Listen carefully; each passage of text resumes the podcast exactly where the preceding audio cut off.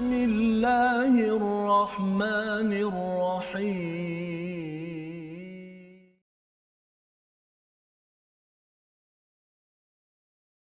بسم الله الرحمن الرحيم. الحمد لله رب العالمين. الرحمن الرحيم. مالك يوم الدين.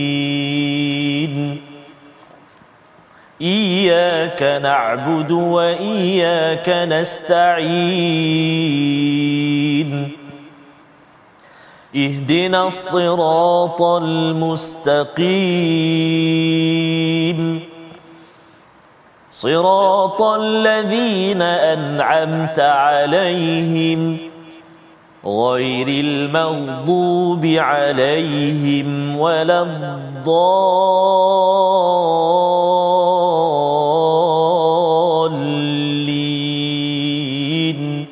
آمين. صدق الله العظيم. السلام عليكم ورحمة الله تعالى وبركاته. الحمد لله والصلاة والسلام على رسول الله وعلى آله وصحبه ومن والاه. Allahumma salli ala sayyidina Muhammadin wa ala ali sayyidina Muhammad. Apa khabar semuanya ayahnya dan bonda, tuan-tuan dan puan-puan muslimin dan muslimat, sahabat-sahabat Al-Quran, sahabat-sahabat My Quran Time. Moga-moga Allah Subhanahu wa taala terus mengurniakan kesihatan, kebahagiaan, keceriaan, semangat uh, buat ibu-ibu, ayah-ayah, tuan-tuan dan puan-puan semua untuk terus bersama dengan Al-Quran. Amin ya rabbal alamin. Alhamdulillah, hari ini kita bersua dalam My Quran Time. Kita berada di halaman yang ke-455 dan hari ini alhamdulillah saya syukur pada Allah SWT kerana saya masih lagi ditemani oleh guru kita semua Al-Fadil Al-Ustaz Profesor Madya Dr. Ahmad Sanusi bin Azmi. Assalamualaikum Prof. Waalaikumsalam. Subhanallah. Sihat Prof ya? Sihat. Alhamdulillah. Sihat Ustaz. Tarmizi. Alhamdulillah Prof. Subhanallah. Saya bila dengan Prof senyum semua. baik Senyum kan? semua, Ha, baik, ceria selalu sengih semua senyum semua. Alhamdulillah Subhanallah. Jadi Prof uh, semalam kita telah belajar Prof eh, tentang uh, kisah Nabi Allah Daud alaihi salam uh, bersama dengan uh, rakyatnya Betul. uh, dan banyak peringatan yang kita dapat semalam Betul. dan hari ini kita nak terus menyambung halaman yang ke-445 Uh, dan insyaallah mudah-mudahan Allah SWT lapangkan dada kita untuk kita terus belajar pada hari ini insyaallah taala tanpa melengahkan masa dipersilakan al-fadhil prof Baik, terima kasih Ustaz Tarmizi kita. Alhamdulillah Rabbil Alamin. Wassalatu wassalamu ala ashrafil anbiya wal mursalin wa ala alihi wa ashabihi ajma'in. Amma ba' Apa khabar tuan-puan, ibu ayah yang saya kasihi sekalian. Mudah-mudahan semuanya berada dalam keadaan yang sihat Amin. Hari ini Alhamdulillah Allah Ta'ala pertemukan kita lagi Boleh membaca Al-Quran Masya. Boleh menatap Al-Quran Dan Masya Allah. Dengan apa yang akan kita pelajari Pada halaman 455 Kalau semalam kita dah dengar kisah Nabi Daud Ha, maka halaman hari ini akan bercampur beberapa kisah yang lain pula. Ha, sebelum kita meneruskan pengajian kita, mari sama-sama kita bacakan doa ringkas. Subhanaka la ilma lana illa ma 'allamtana innaka antal alimul hakim. Rabbi zidni ilma. Baik, kalau kita perhatikan halaman yang ke-455 ini, kita akan dapati ada beberapa pengajaran ataupun kisah yang akan kita telusuri. Tapi sebelum tu kita tengok dahulu tentang sinopsis pengajian kita pada hari ini pada halaman yang ke-455 iaitu mengenai tentang penegasan ba'ath. Ba'ath ni adalah hari kebangkitan dan pahala hukuman dan keutamaan Al-Quran. Manakala pada ayat yang 30 hingga 40 nanti kita akan bacakan tentang sedikit kisah tentang Nabi Sulaiman dan begitu juga dalam ayat yang ringkas 41 hingga ke 42 akan ada kisah Nabi Ayub sedikit nanti. Ha, ini secara umumnya tentang sinopsis pengajian kita pada hari ini. Sebelum kita bacakan bertadabur tentang ayat-ayat ini, mari sama-sama kita baca bersama dengan Ustaz Tarmizi kita daripada ayat yang ke-27 sehinggalah ayat yang ke-20 33. 33 insya-Allah. Baik, terima kasih Al-Fadhil Prof. Uh, tuan-tuan dan puan-puan, ibu-ibu, ayah-ayah, sahabat-sahabat Al-Quran yang dikasihi Allah Subhanahu Wa Taala, alhamdulillah kita nak terus menyambung bacaan kita di surah Sad pada hari ini uh, kita nak mula baca ayat yang ke-27 sehingga ayat yang ke-33.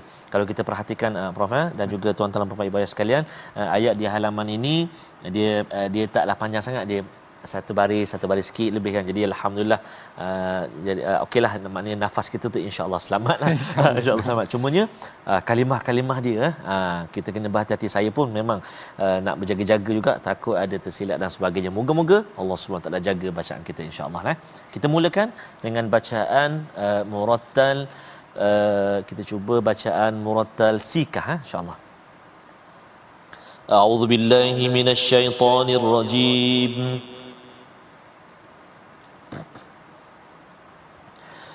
وما خلقنا السماء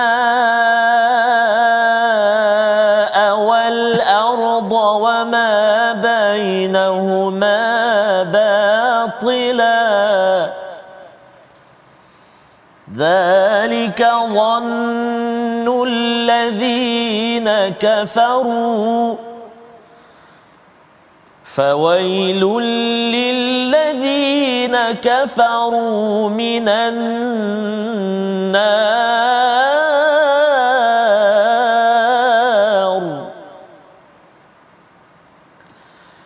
أم نجعل الذين آمنوا وعملوا الصالحات كالمفسدين في الأرض.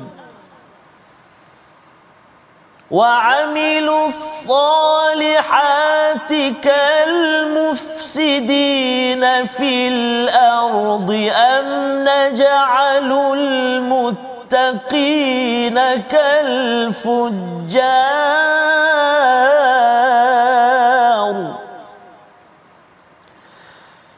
كتاب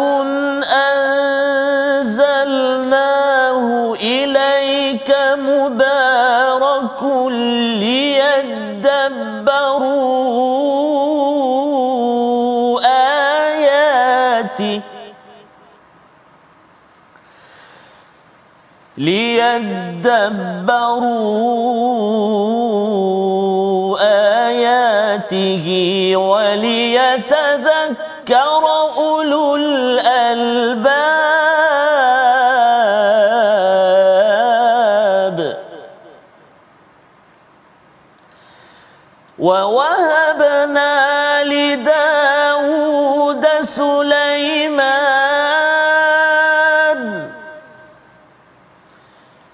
نعم العبد إنه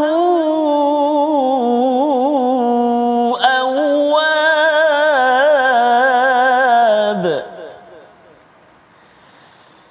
إذ عرض عليه بالعشي الصافنات الجياد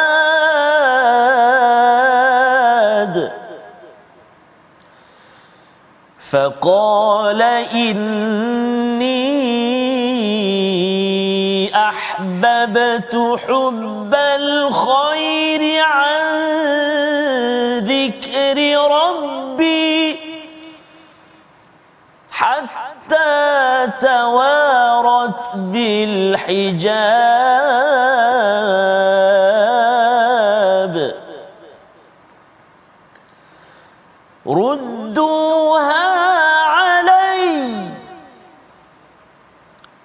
ردوها علي فطفق مسحا بالسوق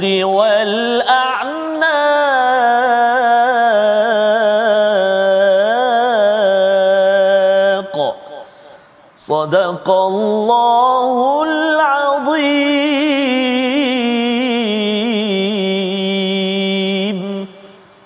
Sadaqallahul Azim.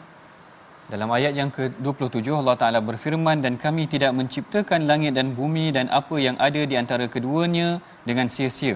Itu anggapan orang-orang kafir maka celakalah orang yang kafir itu kerana mereka akan masuk ke neraka. Baik kalau kita perhatikan pada halaman yang ke-454 yang semalam Allah Taala satu muka surat. Kalau kita tengok sebenarnya menceritakan tentang Nabi Daud dan kalau kita buka halaman yang ini Allah Taala ada bagi tiga ayat yang kita tengok ayat ke-27, ayat ke-28 dan ayat yang ke-29 menceritakan tentang bagaimana nature ataupun keadaan fitrah manusia ini dijadikan dan alam ini dijadikan. Barulah ayat yang ke-30 Allah Taala menceritakan tentang kisah Nabi Sulaiman. Apa yang menariknya yang ingin saya sampaikan adalah kadang-kadang kisah dalam al-Quran ini dia ada ayat penampan. Ha, ayat penampan ni maksud saya macam buffering verses. Ada yang menampan dia. Menampan ni maksudnya hmm Mula-mula Allah Taala ceritakan tentang Nabi Daud, Allah Taala letak ayat tengah-tengah tu seakan-akan peringatan buat kita, ada penampan dia. Kemudian Allah Taala ceritakan pula tentang Nabi Nabi Sulaiman ini dan kalau ini kita perhatikan ini kajian yang kita pernah uh, laksanakan. Saya sendiri pernah tengok ada banyak ayat dalam Al-Quran Allah Taala tengah cerita tentang isu talak sebagai contoh. Mana Allah Taala uh, ceritakan tentang isu perceraian dalam surah Al-Baqarah tengah-tengah cerita isu perceraian tiba-tiba ada ayat penampan di tengah-tengah tu Allah Taala cerita tentang salat Masya-Allah. Allah Taala kata uh, hafizu ala salawati was salatul wusta eh kalau Ustaz Tarmizi ya. perasan ayat Betul. ni datang selepas daripada perbincangan ha. mengenai tentang Betul. talak. Betul. Jadi apa kaitan ayat talak ni tadi uh-huh. dengan ayat solat? Ha, yang ni yang menariknya kita bincangkan tentang ayat penampan, penampan ni ha. buffering verses ni dia menceritakan seakan-akan Allah Taala kalau dalam kes talak dia berdasarkan kes ataupun berdasarkan situasi ayat tersebut. Kalau kita tengok ayat talak seakan-akan Allah Taala nak ceritakan bahawa solat tu dia berperanan hmm. dalam sebuah keluarga keluarga yang mendirikan solat barangkali dia akan mungkin terselamat hmm. Allah Taala pelihara mereka yang mudah-mudahan menjaga solat Allah hmm. Taala pelihara mereka manakala dalam ayat ini Allah Taala ceritakan tentang kisah Nabi Daud. Kemudian Allah Taala letak ayat tentang bagaimana manusia ini ataupun alam semesta ini dijadikan. Allah Taala kata wa ma khalaqna samaa wal arda wa ma bainahuma batila. Allah Taala tak jadikan muka bumi ini sebagai satu perkara yang batil sebagai satu perkara yang sia-sia tidak seperti mana yang difahami oleh orang kafir kerana orang kafir menyangkakan hidup ini adalah untuk dunia ini sahaja. Maknanya mereka menganggap bahawa hidup mereka tidak ada hala tuju. Maknanya seakan-akan hidup kemudian mati kemudian tidak dibangkitkan. Maknanya seakan-akan tidak ada hala tuju. Sedangkan Allah Taala ingatkan kita dalam al-Quran bagaimana sekurang-kurangnya ada dua peranan manusia? Yang pertama yang kita dah sebutkan semalam tentang khalifah. Hmm. Allah Ta'ala jadikan manusia ni sebagai khalifah jadikan anak-anak Adam sebagai khalifah. Ayat berkenaan tentang Nabi Daud berkenaan tentang khalifah. Ayat Nabi Daud semalam khalifah Nabi Adam semalam khalifah ada dua ayat mengenai tentang hmm. khalifah. Manakala dalam perkara yang kedua Allah Taala sentiasa ingatkan kita tentang ubudiyah. Maknanya manusia ini dijadikan untuk mengabdikan dirinya kepada Allah Allah Taala kata wa ma khalaqtul jinna wal ins illa hmm. liya'budun kami tidak jadikan manusia dan jin itu melainkan untuk menyembah ataupun untuk mengabdikan diri mereka kepada Allah mengenai tentang ubudiyah mengenai tentang pengabdian diri kita kepada Allah ini suka saya kongsikan kisah yang diceritakan oleh Sayyidatina Aisyah hmm. Sayyidatina Aisyah dalam sebuah hadis yang sahih menyatakan bahawa Rasulullah tidak pernah meninggalkan solat dua rakaat sebelum subuh. Ha, ini amalan yang Rasulullah sentiasa jaga yang kita kalau boleh amalkan yang mana Sayyidatina Aisyah kata dua rakaat sebelum subuh ini adalah lebih baik daripada uh, seluruh isi dunia. Masya. Itu yang Rasulullah uh, ungkapkan dan disampaikan oleh Sayyidatina Aisyah dan apa yang dibacakan oleh Rasulullah sebenarnya menarik. Ha Sayyidatina Aisyah kata Rasulullah kalau dua rakaat sebelum subuh itu Rasulullah akan baca qul ya ayyuhal kafirun dan kul huwallahu ahad. Dan kalau kita perhatikan kedua-dua surah ini sebenarnya pernah dinamakan sebagai suratul ikhlas. Surah Ikhlas tu dinamakan surah Ikhlas.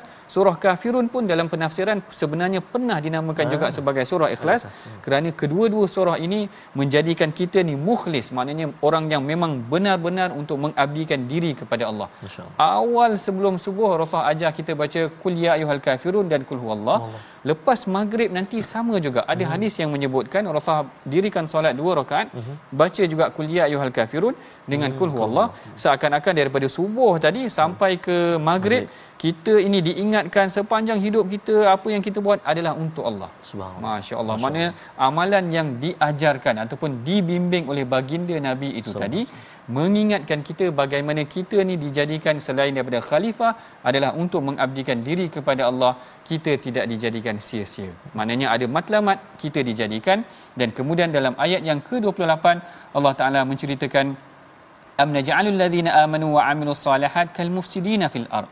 Ha, peranan orang yang saleh ataupun peranan orang yang beriman ini bukanlah seperti orang-orang yang melakukan kerosakan. Kita tidak maknanya tujuan manusia ni dijadikan diingat balik tadi peranan Nabi Adam sebagai khalifah tu yang bila malaikat tanya uh, yufsikud dima ataupun uh, yufsidu fil ard apakah manusia ini akan merosakkan muka bumi Allah Taala ingatkan lagi dalam ayat selepas kisah Nabi Daud tu tadi manusia dijadikan khalifah manusia diminta hukum secara adil dan manusia diminta juga untuk tidak melakukan kerosakan di muka bumi kemudian Allah Taala ingatkan kita telah diturunkan kepada kita kitabun anzalnahu ilaika mubarakan mubarakun.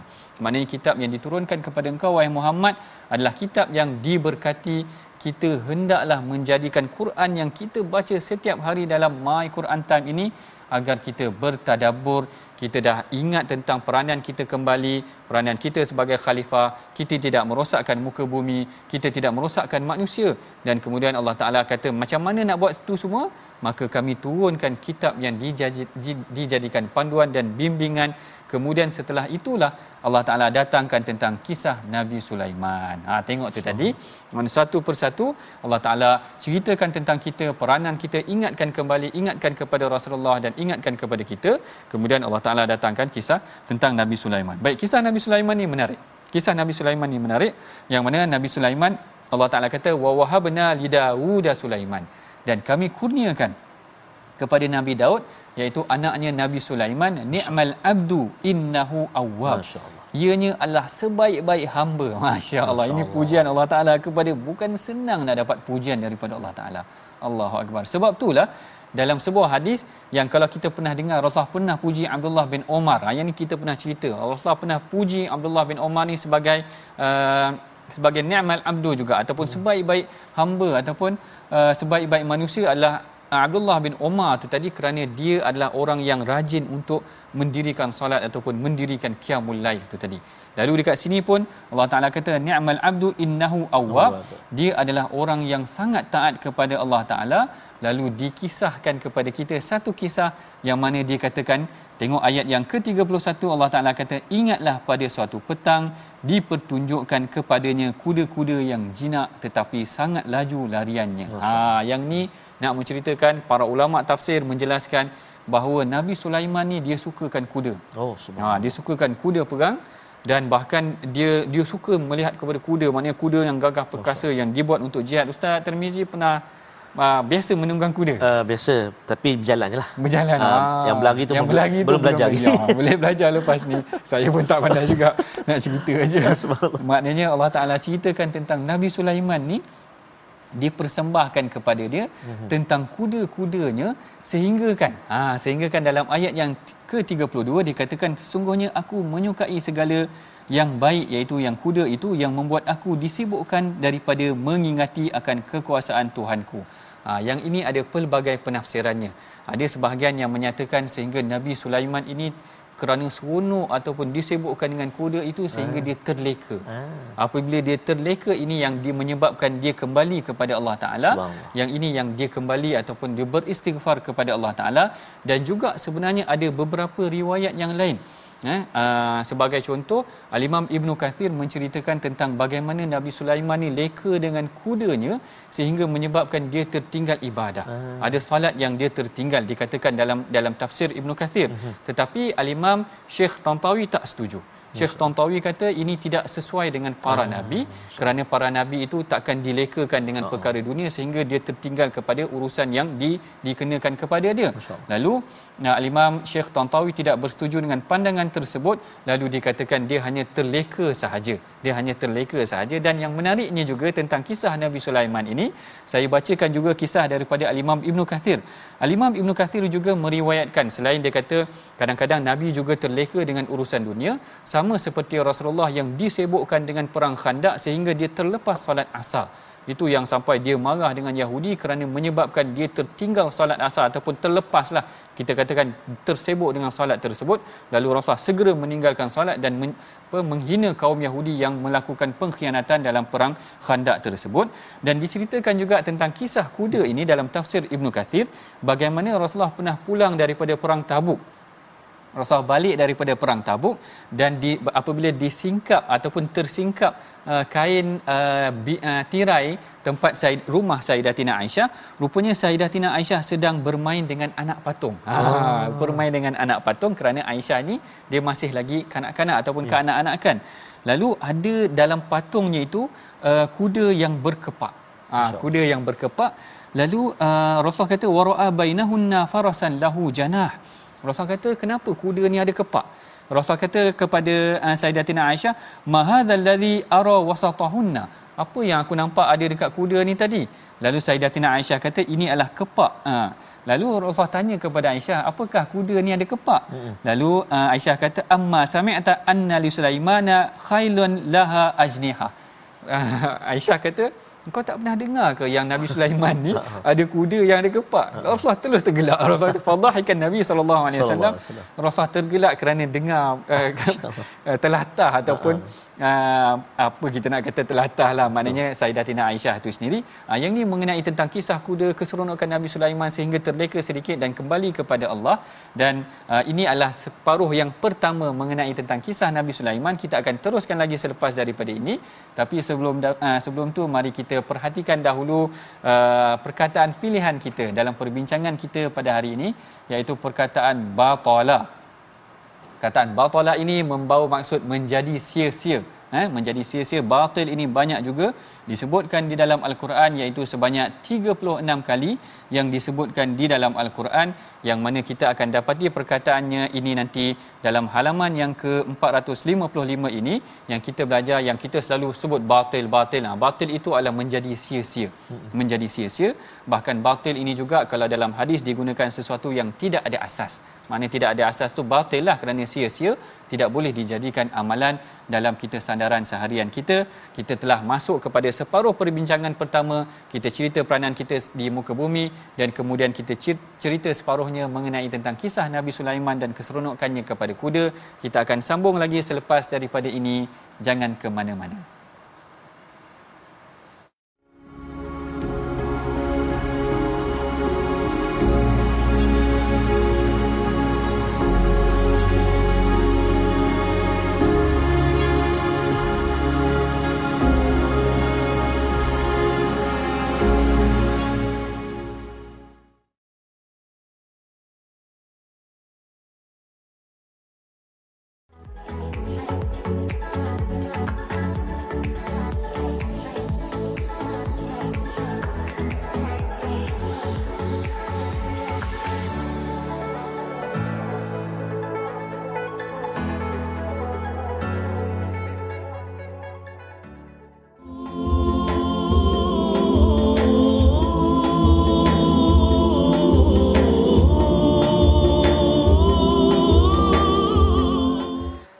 dapatkan yang original sambungan dia uh, lagu nasyid dari uh, bertajuk kehidupan uh, daripada abang-abang intim uh, subhanallah uh. Jadi uh, mudah-mudahan uh, pasti uh, dalam setiap kesusahan itu ada kemudahan. Dan pasti setiap kesusahan itu ada kemudahan. Begitu juga uh, ayat-ayat yang kita akan telusuri selepas ini juga berkisar tentang ujian-ujian ya yang bakal dilalui oleh Eh, para nabi antaranya yang kita berbincang pada hari ini Nabi Allah Sulaiman, Nabi Allah Daud, Nabi Allah Sulaiman kan insya-Allah. Jadi sebelum kita mendengar uh, kupasan seterusnya, mari kita singgah sekejap ke ruangan ulang kaji tajwid kita.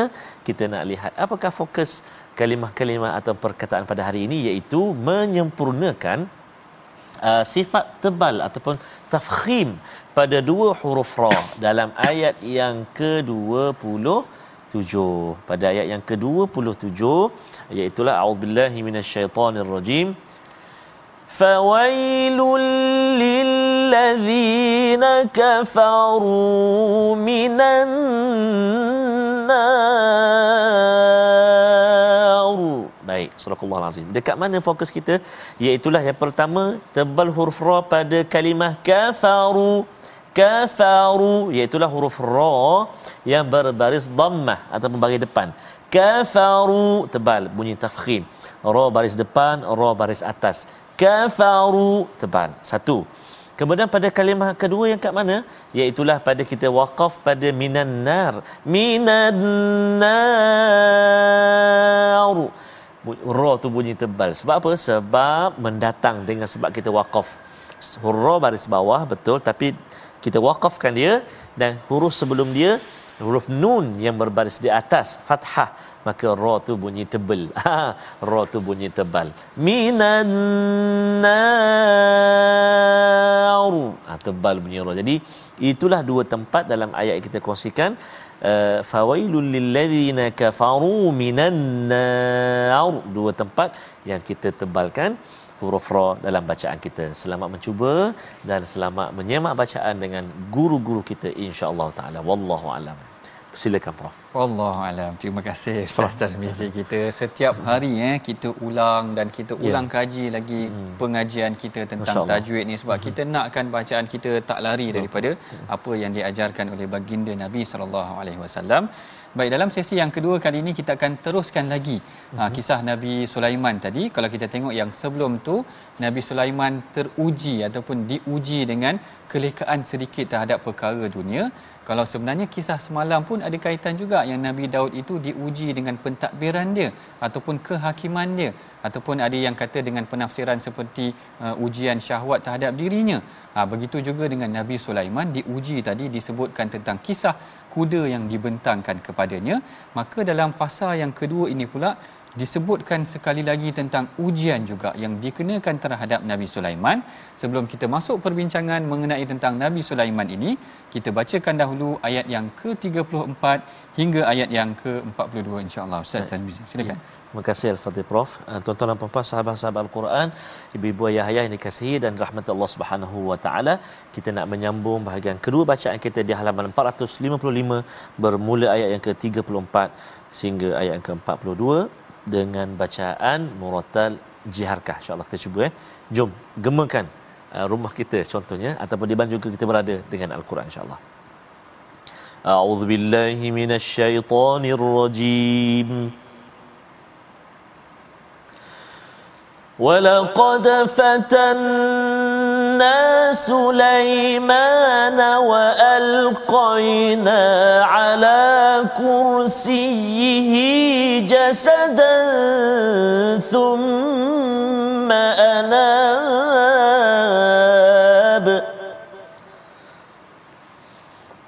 قال رب اغفر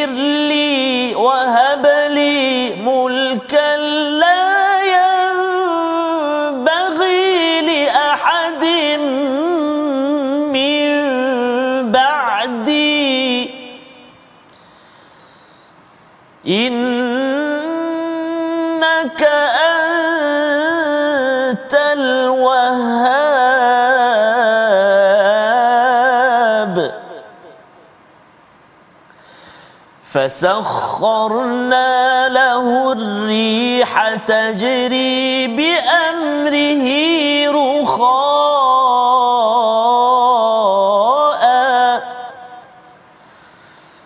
فسخرنا له الريح تجري بأمره رخاء حيث أصاب.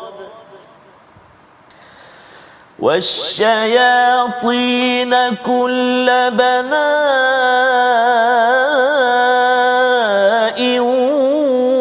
وغواص.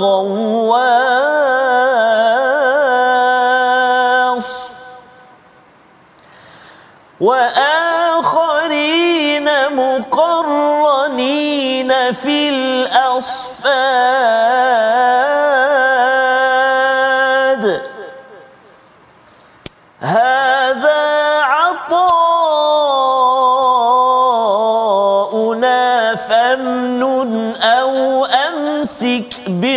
بغير حساب.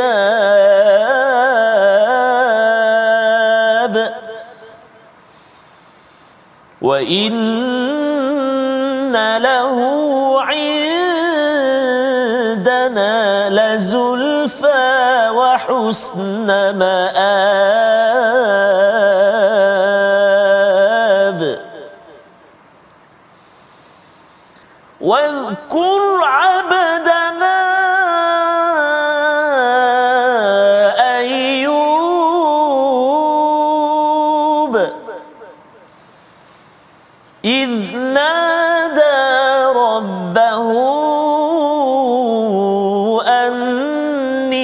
مسني الشيطان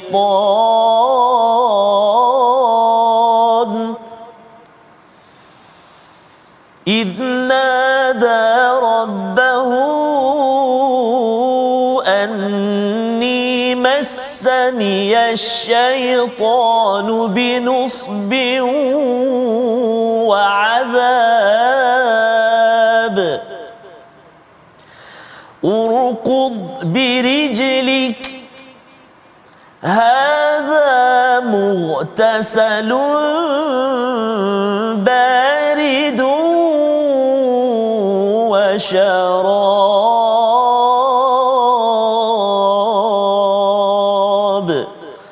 صدق الله العظيم. Sadaqallahul Azim. Perhatikan pada ayat yang ke-34 Allah Taala berfirman dan sesungguhnya kami telah menguji Sulaiman dan kami menjadikannya terlantar di atas singgah sananya dengan tubuh yang lemah kerana sakit kemudian dia bertaubat. Baik yang ini adalah ujian yang diberikan kepada para nabi. Kalau kita perhatikan semalam Nabi Daud itu diuji dengan didatangi oleh dua orang lelaki Betul. yang meminta dia diberikan hukuman ataupun diminta untuk memberikan keadilan kepada mereka berdua manakala Nabi Sulaiman pula diuji dengan kisah bagaimana dia dikatakan walaqad fatanna Sulaimana wa alqaina ala kursiyhi jasad jasadan iaitu kami uji Nabi Sulaiman itu dan kami letakkan di atas kursinya jasadan. Ada yang menyatakan sebenarnya kalau kita tengok terjemahan daripada ayat Al-Quran ini yang menyatakan yang terlantar ataupun yang terduduk itu adalah Nabi Sulaiman sendiri. Mm-hmm. Manakala ada juga penafsiran cerita-cerita yang lain. Ha, sebab itulah kita selalu ingatkan kepada tuan-puan, para penonton, ibu ayah yang dihormati sekalian, kadang-kadang banyak kisah-kisah Israeliat yang datang daripada uh, kaum-kaum terdahulu daripada Bani Israel yang menceritakan tentang kisah-kisah ini kita kena perhatikan dahulu betul-betul sama ada kisah ini sahih ataupun ataupun tidak sahih supaya kita tidak menyandarkan berita yang tidak benar kepada para nabi. Ya. Antara kisah yang disebutkan juga di dalam tafsir adalah mengenai tentang Nabi Sulaiman ini diuji dan diletak jasad itu sebenarnya adalah jasad seorang budak. Ada yang kata begitu. Kisah ini disebutkan sendiri oleh Al-Imam uh, Syekh Tantawi sendiri dan kalau tak silap saya Al-Imam Ibnu Kathir ada menyebutkan bagaimana Nabi Sulaiman itu dia ber, bercakap pada malam satu malam bahawa dia akan tidur dengan isterinya dan kalau dia dapat anak dia akan lahir anak itu akan uh, menjadi pejuang di jalan Allah. Ha dia punya azam dia begitu tetapi dia tidak menyebutkan insya-Allah. Ha jadi Allah uji dia. Ha maknanya setiap perkara yang kita azamkan ni wala taqulanna li syai'in inni fa'ilun dzalika ghadan. Jangan kita cakap esok kita nak buat sesuatu melainkan kita ucapkan insya-Allah. Sebahagian ahli tafsir meletakkan kisah tersebut dalam penafsiran terhadap ayat ini. Dia kata Nabi Sulaiman bila nak bila nak kalau dikurniakan anak daripada isterinya tu tadi, dia kata anak ini akan dijadikan pejuang di jalan Allah. Tetapi ditakdirkan kerana tidak disebutnya perkataan insya-Allah ataupun bimasyiatillah dengan kehendak Allah Taala itu tadi, anak yang dilahirkan itu tidak lahir ataupun meninggal kalau tidak silap saya, maknanya jasad yang dimaksudkan ini adalah yang yang budak itu tadi. Ha, yang budak itu tadi. Ini penafsiran ataupun kisah yang disebutkan juga di dalam tafsir. Manakala ada yang menyebutkan juga kisah tentang yang dimaksudkan dengan jasadan ini, tubuh yang duduk ini ada yang kata syaitan sendiri duduk di singgah sananya. Sehingga menyebabkan uh, kucar kacir pentadbiran dia. Ha, kucar kacir pentadbiran dia kerana dikatakan syaitan itu uh, menjelmakan rupa sebagai isterinya dan sebagainya macam-macam penafsiran ataupun kisah-kisah yang disebutkan di dalam tafsir. Ada juga yang menyatakan Nabi Sulaiman ini diuji dengan isterinya yang dikatakan tunduk kepada tamathil. Tamathil ni sebenarnya macam berhala juga. Hmm. Ada yang kata kisah-kisah sedemikian disebutkan di dalam karya-karya tafsir tetapi yang paling penting yang kita perlu belajar daripada kisah Nabi Sulaiman ini adalah para nabi itu diuji. Ha, para nabi itu diuji. Sama macam Nabi uh, Daud semalam yang kita kisahkan kisahnya. Dan hari ini kita tengok kisah Nabi Sulaiman. Ya. Dan selepas daripada ini kita akan tengok pula kisah Nabi Ayub. Yang mana setiap nabi itu diuji dengan pelbagai ujian. Kadang-kadang kita rasa dengan nikmat ni banyak kekayaan yang mewah, kita dah berada dalam zon yang selesa, kita ingatkan itu bukan ujian tapi Masya sebenarnya itu adalah ujian. Allah. Kita leka sehingga menyebabkan kita lari ataupun kita jauh daripada Allah Taala sehingga itulah Nabi Sulaiman tadi dia terleka sekejap dengan kuda itu dia cepat-cepat kembali kepada Allah Taala innahu awwab dia cepat kembali kepada Allah Taala. Ini pengajaran penting. Kalau kita leka dalam kehidupan kita, sibuk dengan kehidupan dunia kita, kita sibuk dengan anak-anak dan sebagainya, maka kalau kita terleka daripada ataupun menjauhkan diri kita daripada Allah, kita kena segera kembali kepada Allah. Ini yang sebenarnya kita belajar daripada kisah kisah Nabi Sulaiman itu tadi. Ya. Begitu juga apabila telah diuji ni Allah Taala kata walaqad fatanna Sulaimana wa alqai wa alqaina ala kursiyyihi jasadan dia ceritakan tentang bagaimana Nabi Sulaiman ni telah di, diuji fitnah ni maksudnya diuji lah eh. fatanna ni fitnah ya, ataupun di, uh, fitnah ni maksudnya ujian ya. kadang-kadang kita salah faham tuan-puan yang ni saya betulkan sikit uh-huh. orang kata fitnah fitnah hmm. fitnah tu betul juga yang kita maksudkan dengan fitnah yang orang tipu, uh, orang fitnah ke atas kita hmm. tipu ke atas diri kita ataupun buat berita palsu terhadap diri kita uh-huh. fitnah ni juga Nabi itu telah diuji juga uh ataupun fitnah tu sebagai satu ujian yeah. fatanna itu adalah ujian dan kemudian tengok dia kata apa ayat-ayat yang penghujung ayat ke-34 ni Allah Taala kata summa anab makna dia dia segera kembali. Dia cepat kembali kepada Allah Taala apabila dia terleka dan menariknya di sini dia diajarkan kepada kita doa yang dibacakan oleh Nabi Sulaiman. Apa yang dibacakan oleh Nabi Sulaiman? Rabbir firli ha, ini yang paling asas hmm. sebelum kita minta apa sahaja permintaan kepada Allah Taala mulakan dahulu dengan merendah diri dan kita memohon keampunan kepada Allah Taala.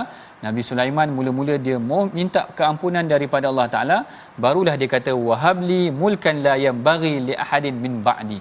Kurniakanlah juga kepadaku ke kerajaan yang tidak patut dimiliki ataupun tidak dimiliki oleh orang selepas daripada aku tu tadi. Lalu Allah Taala kata fasakharna lahu rih. Ah yang ni luar biasanya kalau tadi dia diuji dengan kuda bila dia terleka sekejap Allah uh, dia di, ada riwayat kata dia sembelih kuda dia tu. Maknanya dia kembali kepada Allah Taala. Lalu kalau kita cepat kembali kepada Allah Taala Allah Taala akan gantikan dengan yang lebih baik. Tadi kalau kuda tu laju Allah Taala kata ni angin. Lagi laju Allah Taala beri nikmat. Kalau tadi Allah Taala beri kuda yang laju cepat dia kembali kepada Allah Taala. Lalu Allah Taala sebutkan dalam ayat yang ke-36 fasakharna lahu riha tajri bi amrihi Nabi Sulaiman ni kelebihannya adalah kemudian kami tundukkan kepadanya angin yang berhembus dengan baik. Masya-Allah. Ini Masya antara yang pernah kita bincangkan. Yeah. Nabi Sulaiman ni dia boleh menggerakkan angin dan dia boleh uh, maknanya uh, kelebihan dia bergerak dengan angin itu sendiri Masya lebih pantas daripada jarak perjalanan yang kalau orang lain nak lalui dia lebih lebih laju kerana kelebihan yang digunakan ataupun diberikan kepadanya uh, melalui angin itu tadi dan begitu juga dengan syaitan sendiri ditugaskan sebagai pekerja dia. masya-Allah sebagai juru bina dia sebagai tenaga buruh dia. Ah, masya-Allah syaitan pun boleh bekerja dengan nabi Nabi Sulaiman itu tadi. Dan begitu juga dengan nikmat yang Allah Taala berikan kepada Nabi Sulaiman yang tidak ada maknanya tidak ada tolok bandingnya dengan kita yang ada pada hari ini. Sekalipun telah diberikan nikmat yang banyak boleh menggerakkan angin. Ni bukan cerita cerita orang putih tuan-puan boleh menggerakkan uh-huh. angin ni semua ini kisah dalam al-Quran yang menceritakan tentang kelebihan Allah Taala berikan kepada Nabi Sulaiman kerana apa kerana dia bertakwa kepada Allah Taala maknanya dia cepat kembali kepada Allah Taala dan Allah Taala kurniakan dia nikmat yang lebih banyak. Ini pengajaran yang penting. Kalau kita berharapkan kepada nikmat yang Allah Taala berikan kepada kita, jangan kita jauh kepada Allah Taala. Lagi dekat kepada Allah Taala, Allah Taala akan berikan nikmat yang kita tak sangka.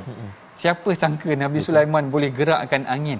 Siapa sangka yang Nabi Daud tu tadi bertasbih dengan dia burung-burung dan Masya gunung ganang. Hmm. Suara yang lunak. Ini semua kelebihan ya. yang diberikan oleh Allah Taala kepada orang yang taat kepada Allah Taala. Ini kekuatan yang Allah Taala berikan kepada mereka yang taat tetapi itu tidak bermakna kelebihan yang diberikan ni orang-orang ini tidak diuji.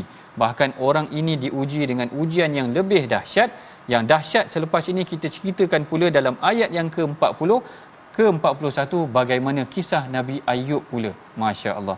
Ha, yang ni kita akan bacakan dahulu supaya kita dapat tanam ataupun resap dalam jiwa kita tentang kisah Nabi Ayub ini kita bacakan dahulu bersama dengan Ustaz Tarmizi kita ayat yang ke-41 boleh Ustaz? Baik, boleh uh, Prof. Subhanallah. Uh, rasa sangat-sangat uh, menarik hari ini dan sangat gembira kenapa uh, kerana hari ini kita belajar banyak subhanallah. Uh, uh, Prof ya. Uh, semal, uh, tadi kita dah apa tu? Uh, ayat yang ke-29 antaranya kan? Liyadabbaru kan? Allahu akbar. Hari ini kita belajar banyak subhanallah jazakumullah khair jazak uh, prof. Dan juga syukur pada Allah SWT kerana Allah bagi kita kesempatan untuk belajar. Kita nak baca sekali lagi tuan-tuan dan puan-puan. Uh, suara tuan-tuan dan puan tu kita nak dengar. Walaupun kami tak dengar kat sini akan gemakan suara tuan-tuan dan puan dekat rumah ataupun dekat mana tu. Kita nak baca sama-sama. Ayat yang ke-41 baik. Sama-sama kita baca insya-Allah eh. A'udzubillahi minasyaitonirrajim. واذكر عبدنا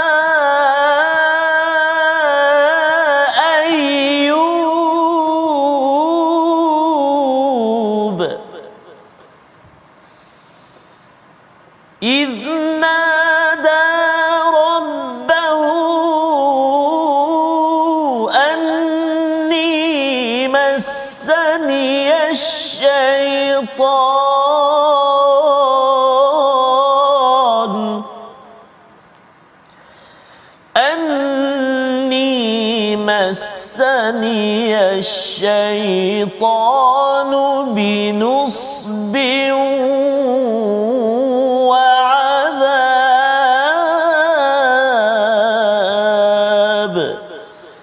صدق الله العظيم Sadaqallahul Azim dalam ayat yang ke-41 Allah Taala berfirman dan ingatlah akan hamba kami Nabi Ayub ketika dia menyuruh Tuhannya sesungguhnya aku diganggu oleh syaitan dengan penderitaan dan bencana. Perhatikan ayat ini tuan-puan dalam ayat yang lain juga Allah Taala menceritakan tentang Nabi Ayub ini yang iznada rabbahu anni masan masaniyadur. Hmm. Ha? Allah Taala menceritakan tentang Nabi Ayub ini Tengok saya suka lafaz Nabi Ayub ini sebenarnya. Hmm. Nabi Ayub ini kalau kita belajar daripada kisahnya yang disebutkan oleh Al-Imam Ibn Hajar, dia kata Nabi Ayub ni ditimpa sakit selama 18 tahun. Allah Allahu akbar. Masya Kalau kita terlantar selama 18 tahun ni, Masya memang siapa yang nak jaga tuan-puan? Orang jaga kita ni 2 3 tahun ni larat lagi lah kalau kita terlantar. Ini 18 tahun terlantar Allah. Sehingga semua yang ada di sekelilingnya lari. Allah. Dan Nabi Ayub ni dikatakan mempunyai harta yang banyak, tanah, aset dan sebagainya. Tetapi bila dah terlantar selama 18 tahun tu tadi, menyebabkan ahli keluarganya, kawan-kawan yang rapat semua lari. Bayangkan bila kita dah tak ada apa ni orang semua lari, Ya. tetapi yang tidak lari dari daripada kita Allah Taala tuan-tuan. Allah. Tengok pergantungan Nabi Ayub kepada Allah Taala sehingga dia memang dia yakin dengan Allah Taala dalam ayat yang lain dikatakan anni masaniyadur yang mengganggu aku ni ataupun yang me- mengacau aku merosakkan aku ni adalah apa kesakitan. Dur tu tadi. Dan dalam ayat ni anni masaniya syaitan yang mengganggu aku inilah syaitan. Menariknya ayat ni kita semua tahu. Yang memberikan azab ataupun kesakitan kepada kita ni Allah Allah Taala. Ya. tetapi sedikit pun dia tidak menyalahkan Allah. Allah. Allahu akbar. Dia kata syaitan yang buat ataupun kesakitan ad-dur tu yang buat. Dan dalam ayat yang lain dia kata wa anta arhamur rahimin dan engkau maha pengasih. Allahu akbar. Dah sakit selama 18 tahun tu dia puji Allah tuan-tuan. Masya-Allah. Kita kalau 18 tahun sakit ni apa macam-macam yang kita fikir yang bukan-bukan betul. ini ketinggian para nabi punya cara berfikir. Maknanya dah sakit dia kata aku dah hidup lama lebih sihat. Sedikit Allah Taala nak uji aku tidak mengapa. Lalu Allah Taala kata urqud birijlika hadha mughtasalun baridun wa syarab. Lalu Allah Taala berikannya uh, penawar hentakkanlah kakimu. Inilah air yang sejuk untuk mandi dan minum kalau boleh saya nak cerita lagi tentang kisah Nabi Ayub ni tadi Masya tapi masa mencemburui kita Allah. tuan-puan Masya kita telah pun hampir sampai ke penghujung rancangan. Sebelum tu kita sama-sama perhatikan dahulu resolusi pengajian kita pada hari ini pengajaran yang boleh kita amalkan. Yang pertama fahami hikmah sesuatu kejadian dan elakkan menunding kesalahan kepada Allah. Ha, yang kita belajar dah tadi yang kedua yakin Allah akan sentiasa muliakan orang yang beriman. Kita tengok contoh dia banyak. Dan yang ketiga sentiasa bertadabbur dan tazakur al-Quran agar dapat keberkatan daripada Allah Taala. Kita telah menghampiri kepada penghujung pengajian kita pada hari ini. Sama-sama kita berdoa. Mudah-mudahan Allah Taala merahmati kita dan membuka hati kita untuk sentiasa bertadabbur dalam terutamanya rancangan My Quran Time ini. Silakan Ustaz Tarmizi kita. Terima kasih Al-Fatih Prof. أعوذ بالله من الشيطان الرجيم. بسم الله الرحمن الرحيم. الحمد لله رب العالمين. والصلاة والسلام على أشرف الأنبياء والمرسلين وعلى آله وصحبه أجمعين. اللهم يا الله ويا رحمن ويا رحيم. Ampunilah dosa-dosa kami ya Allah Ampunilah dosa-dosa mak ayah kami Mak ayah mertua kami muslimin muslimat Mukminin dan mukminat bi rahmatik Ya arhamar rahimin. Ya Allah wa ya Rahman wa ya Rahim. Rizqikan buat kami ya Allah. Masa buat kami bersama dengan Al-Quran. Ana al-layli wa atrafan nahar Pagi, petang, siang dan malam. Bersama dengan ayat-ayat sucimu Al-Quranul Karim. Membersihkan hati kami, jiwa kami Ya Allah. Memandu kehidupan kami Ya Arhamar Rahimin. Berjaya dunia dan akhirat Ya Arhamar Rahimin. Allahumma inna na'udzubika minal barasi wal junun Wal judhami wa min sayyi'il asqam.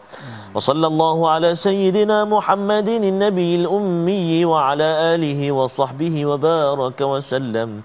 Walhamdulillah لله رب Alamin, تقبل الله منكم. Minna min taqabbal ya karim mudah-mudahan Allah Subhanahu wa taala menerima dan mengabulkan doa kita.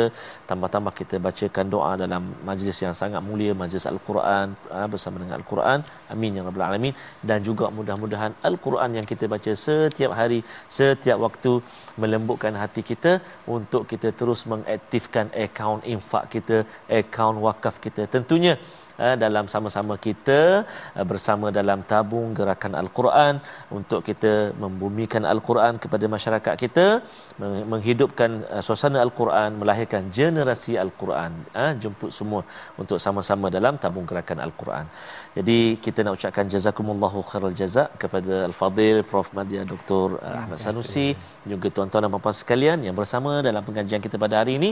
Jangan lupa saksikan ulangan pada malam ini dan juga pada pagi besok pastinya My Quran Time baca faham dan amal insyaallah. Assalamualaikum warahmatullahi wabarakatuh. Jumpa lagi. Assalamualaikum.